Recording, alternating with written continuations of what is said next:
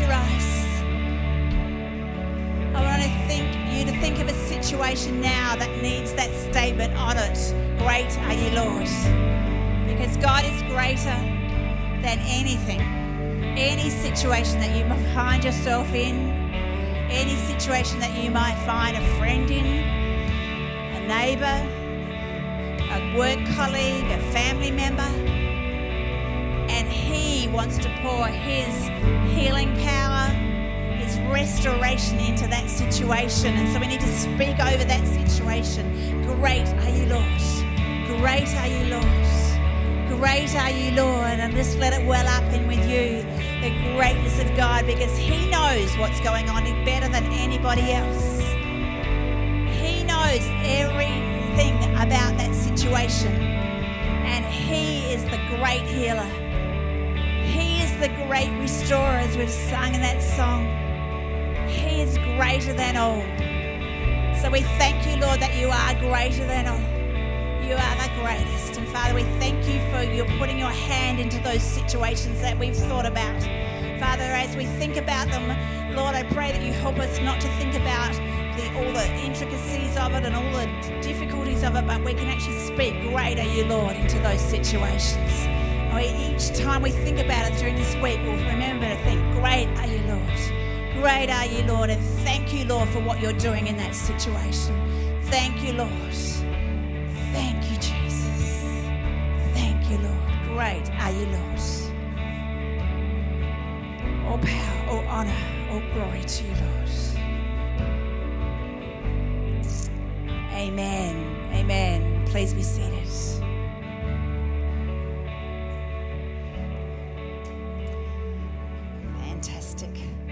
My pleasure to um, welcome our speaker up for this morning, um, and I want you to encourage him as he comes up in a minute. Um, uh, Jason is going to be speaking. Jason and Catherine have been at our church since we've been in this building, I think, pretty much, and um, a little bit before, perhaps. I remember having a, yeah, it was here. I remember having a um, ladies' dinner one time that Catherine came to just before we came in the building. But so your kids have grown up in the church, in this church really. But before that, they were in other churches and shifted up to the hills and did a bit of a shift. But um, we've actually, um, Bruce, Pastor Bruce, has actually had a pulpit training group over the last couple of years, and quite a few people have come to that, and we've seen a few different people. And so this morning, it's a great pleasure to invite Jason up into the pulpit and to share a word with us. So why don't you give him a hand and welcome him and encourage him.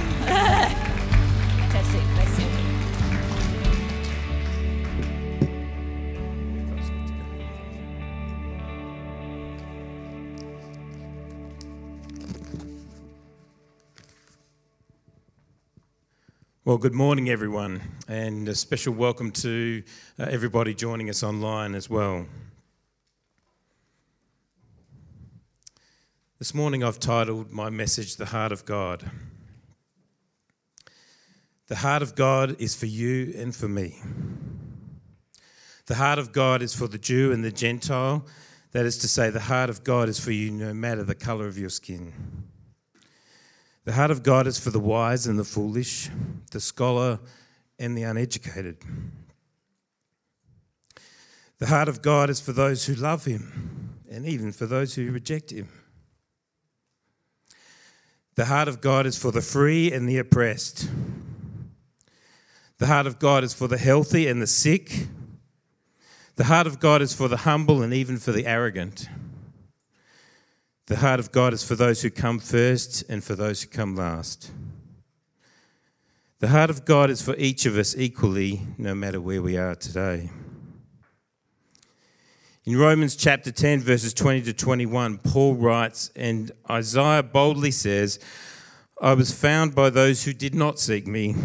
I revealed myself to those who did not ask for me. And concerning Israel, he says, All day long I have held out my hands to a disobedient and obstinate people. The heart of God is even for those who do not seek him, and the heart of God is even for a disobedient and obstinate people. In Romans chapter 1, verses 14 to 16, Paul writes, I'm obligated both to Greeks and non Greeks, both to the wise and the foolish. That is why I'm so eager to preach the gospel also to you who are in Rome. For I'm not ashamed of the gospel because it is the power of God that brings salvation to everyone who believes, first to the Jew, then to the Gentile. Why does Paul say he's obligated? He says, I'm obligated both to Greeks and non Greeks. Paul has understood, I believe it's because Paul has understood the heart of God. The heart of God yearns to have a personal relationship with all people. Paul has not just understood, but his heart also aches to have a connection with the people of Rome.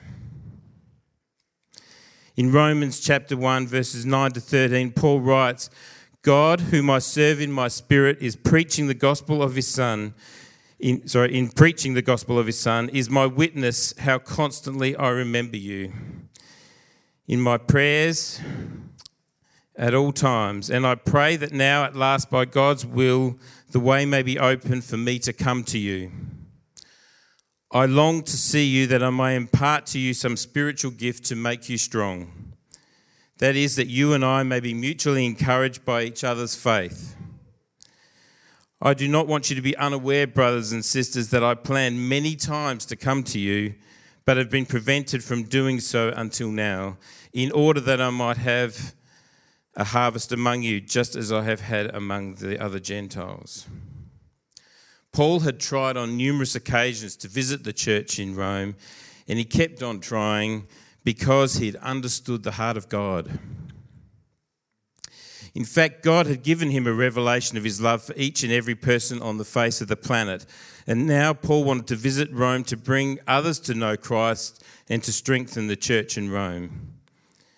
God doesn't just want to have a personal relationship with you, but he wants the best for you too.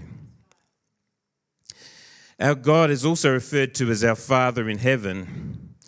And for those who perhaps haven't experienced a good earthly father, it may, seem, may not seem like a good analogy. But for those of us who have experienced the love of a parent, and even more so when you have loved a child, you will know how your heart desires to give your children the best.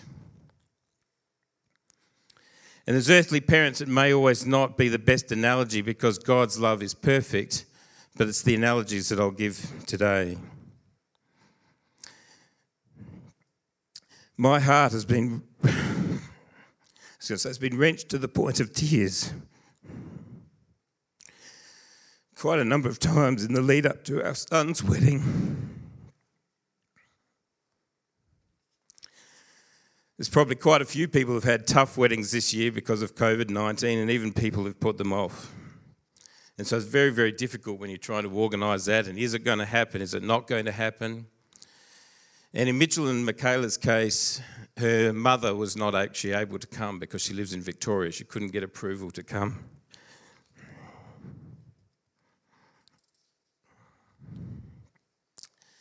And my heart broke for them.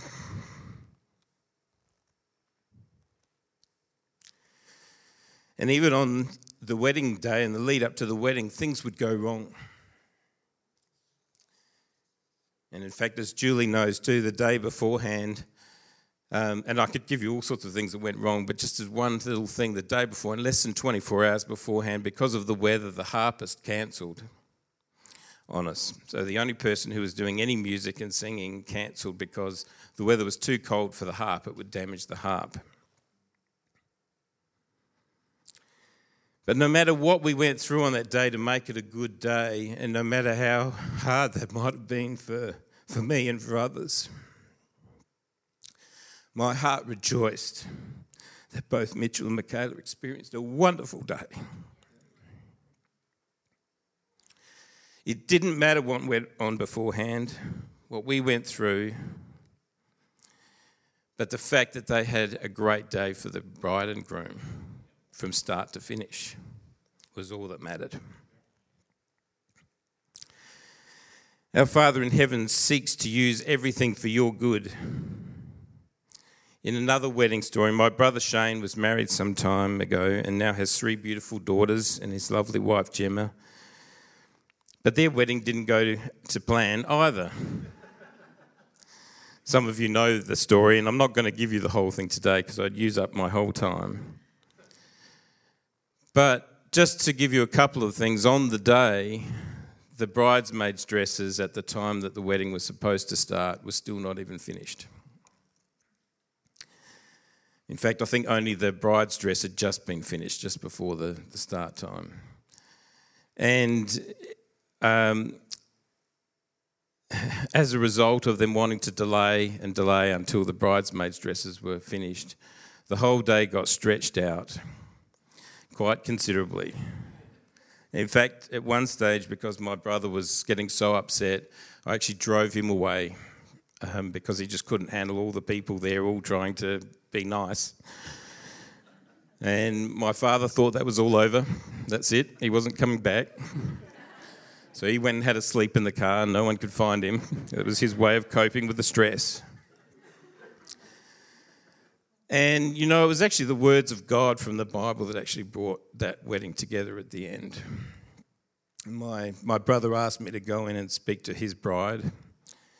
And the verse from the Bible about the two leaving their parents and becoming one was actually what helped Gemma get across the line to say, okay, with, even without all the dresses finished, we're going to get married. So, about some four and a half hours after the, the ceremony was supposed to start, um, they got married. One bridesmaid's dress was finished. One was pinned into her dress, literally just pins everywhere. And her sister squeezed into some other dress uh, that wasn't anything like the other bridesmaids' dresses, but nonetheless, it went ahead. And, you know, there were some things that actually, and I won't go into them, but there were some things that actually happened throughout that process, some things that actually had to break for them to realize what they needed to do to have a successful marriage. And so God used that day in an absolutely miraculous way. Maybe another time I'll get to share that. But he used that in a miraculous way. And now he's a pastor in a church in, uh, in Perth. And I said, beautiful wife, three beautiful daughters. They couldn't have a greater marriage. In Romans 8, verses 28, it says, And we know that in all things God works for the good of those who love him, who have been called according to his purpose. Our Father in heaven's love is perfect, even when our earthly fathers are imperfect. Just to give you a couple little more stories today, when I was uh, an exchange student many years ago, um, I was placed with a very loving family. They were just a middle class family. Um, and they treated me just like a son. And I, I couldn't have had a better experience throughout the year. But my mother, my host mother, didn't just treat me as you know a welcome guest in the house. She treated me just like a son. She gave me an allowance just like she gave all of her other children. She didn't have to do that. There was no requirement to do that. And I found out actually towards the end of my year that my host father had actually paid for me to go to the most prestigious private school in the country with his boys. And it was very expensive, and they were middle class, they were not wealthy. So it was a huge sacrifice for him to do so. And I tell you that just to tell you how I appreciated so much how I was treated like a son in that family. They're still my mama and papa to this day. Um, and again, I can tell you so many more stories about how that family is still my family today. But I tell you that in the lead up to this story. So when we had the opportunity to have um, an exchange student come and stay with us, um, and in fact, it was right back when we started coming to this church, just before we started, and she was here, so a few of you would have met her. Her name was Judah, and she came from Costa Rica. And so to us, this was about bringing her into our family and making her our daughter, even though she was only going to be with us for a year. And so we worked hard to help her to understand that we were her Australian mum and dad and that we would do anything for her. And um, to uh, just to give a little bit of background to her, she had come out, so she had lived with her mother and her sister for, uh, for, for a whole life, of course, but her father had left when she was uh, just very young, I think about five or six years old, he had actually left. And she'd had virtually nothing to do with her father. But he had actually paid for the exchange, so he'd paid for her to come. But in doing so, I'm not sure that she'd had maybe even more than a phone call to him prior to coming to Australia. So that was her, that was her relationship with a father. That's what she understood to be a relationship with a father.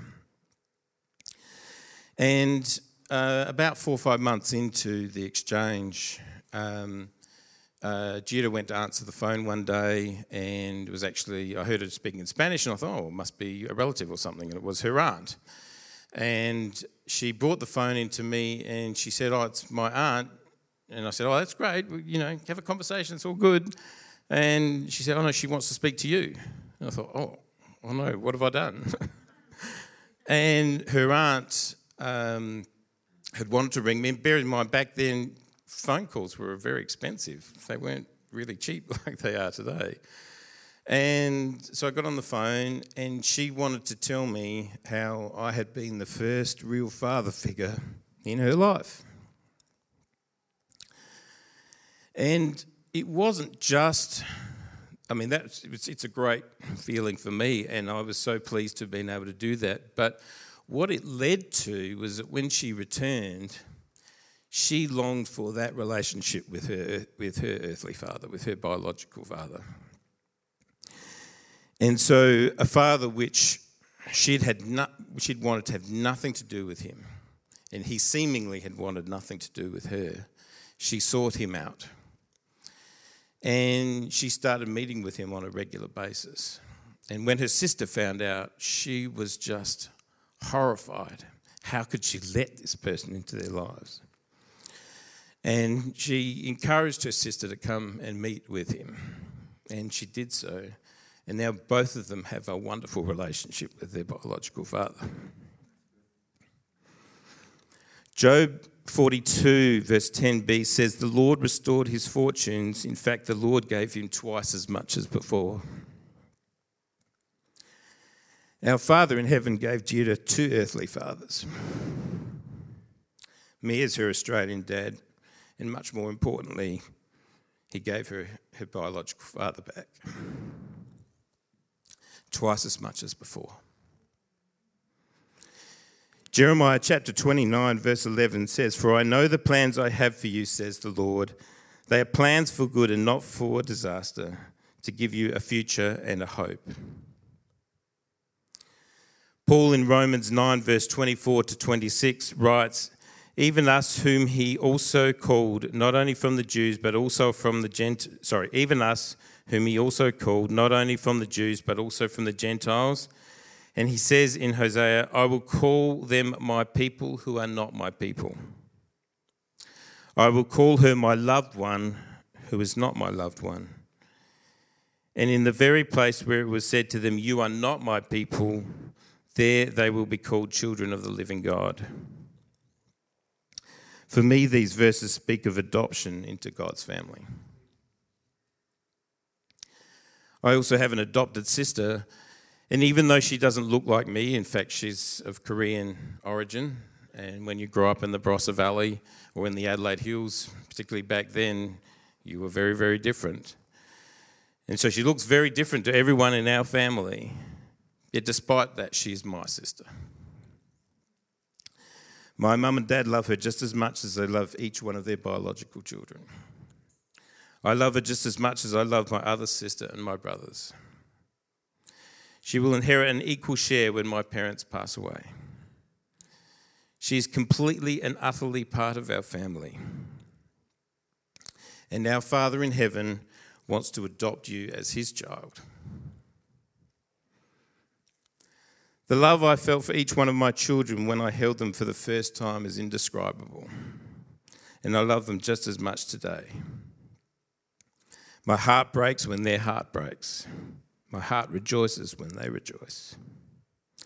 I'm so proud when they achieve something, and I feel an even greater love, a heartbreaking love for them when they don't succeed.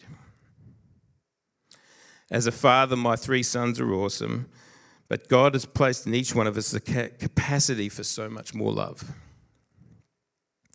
I love my adopted sister, my exchange student daughters, and I love my new daughter in law so much. Yet, how much greater is the love of our Father in heaven? For those sitting here and for those listening online who don't know the love of our Father in heaven, it is indescribably greater than any love you have ever experienced before. In fact, my examples pale into insignificance.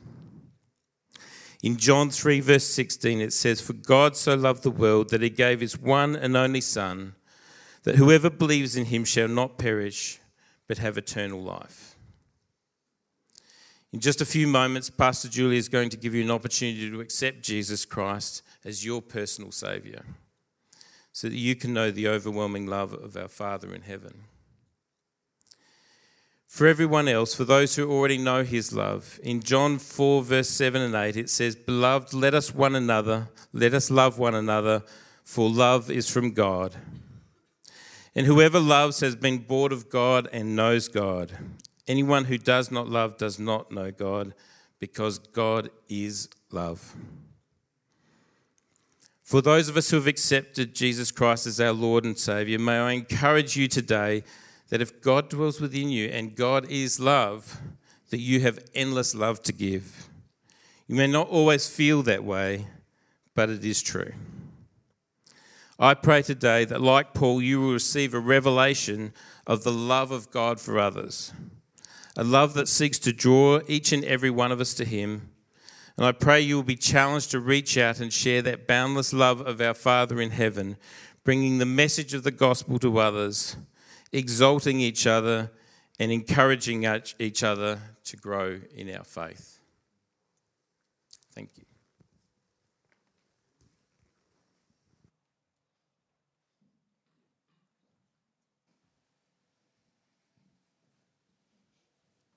Thank you so much, Jason. Jason shared from his heart, heart that is um, filled with love filled with love from his heavenly Father. He's experienced that. You might not have experienced that, as he said, from an earthly Father or from our heavenly Father, but it's open for you. God loves you. He wants, wants you to be part of his family. What a great message. Thank you, Jason. You've just really opened up so much you, have actually given the altar call already. I'm like, oh, what else can I say? but let's reiterate some of the things. You know, God's heart is for you, each one of you. Just close your eyes and think about what that means for you. He loves you, He wants the best for you. And you might not have experienced anyone wanting that best for you before, but He does. Jason's heart for his kids, his heart is for you. He shared of his heart today. Sharing that that God's love is for you, his heart is for you. That God's love is indescribably greater than anything you've ever experienced before, any love that you've experienced. That's really hard to fathom. Don't think about it. Just open your heart to him.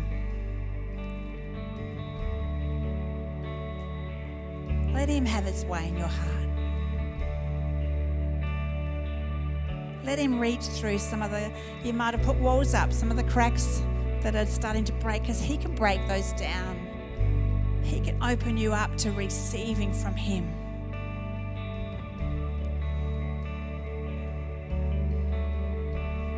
So if that's the first time that you've ever opened your heart to Him and said, Lord, come into my heart, come into my heart that's the first time you've ever done that, would you like to raise your hand just so I can see?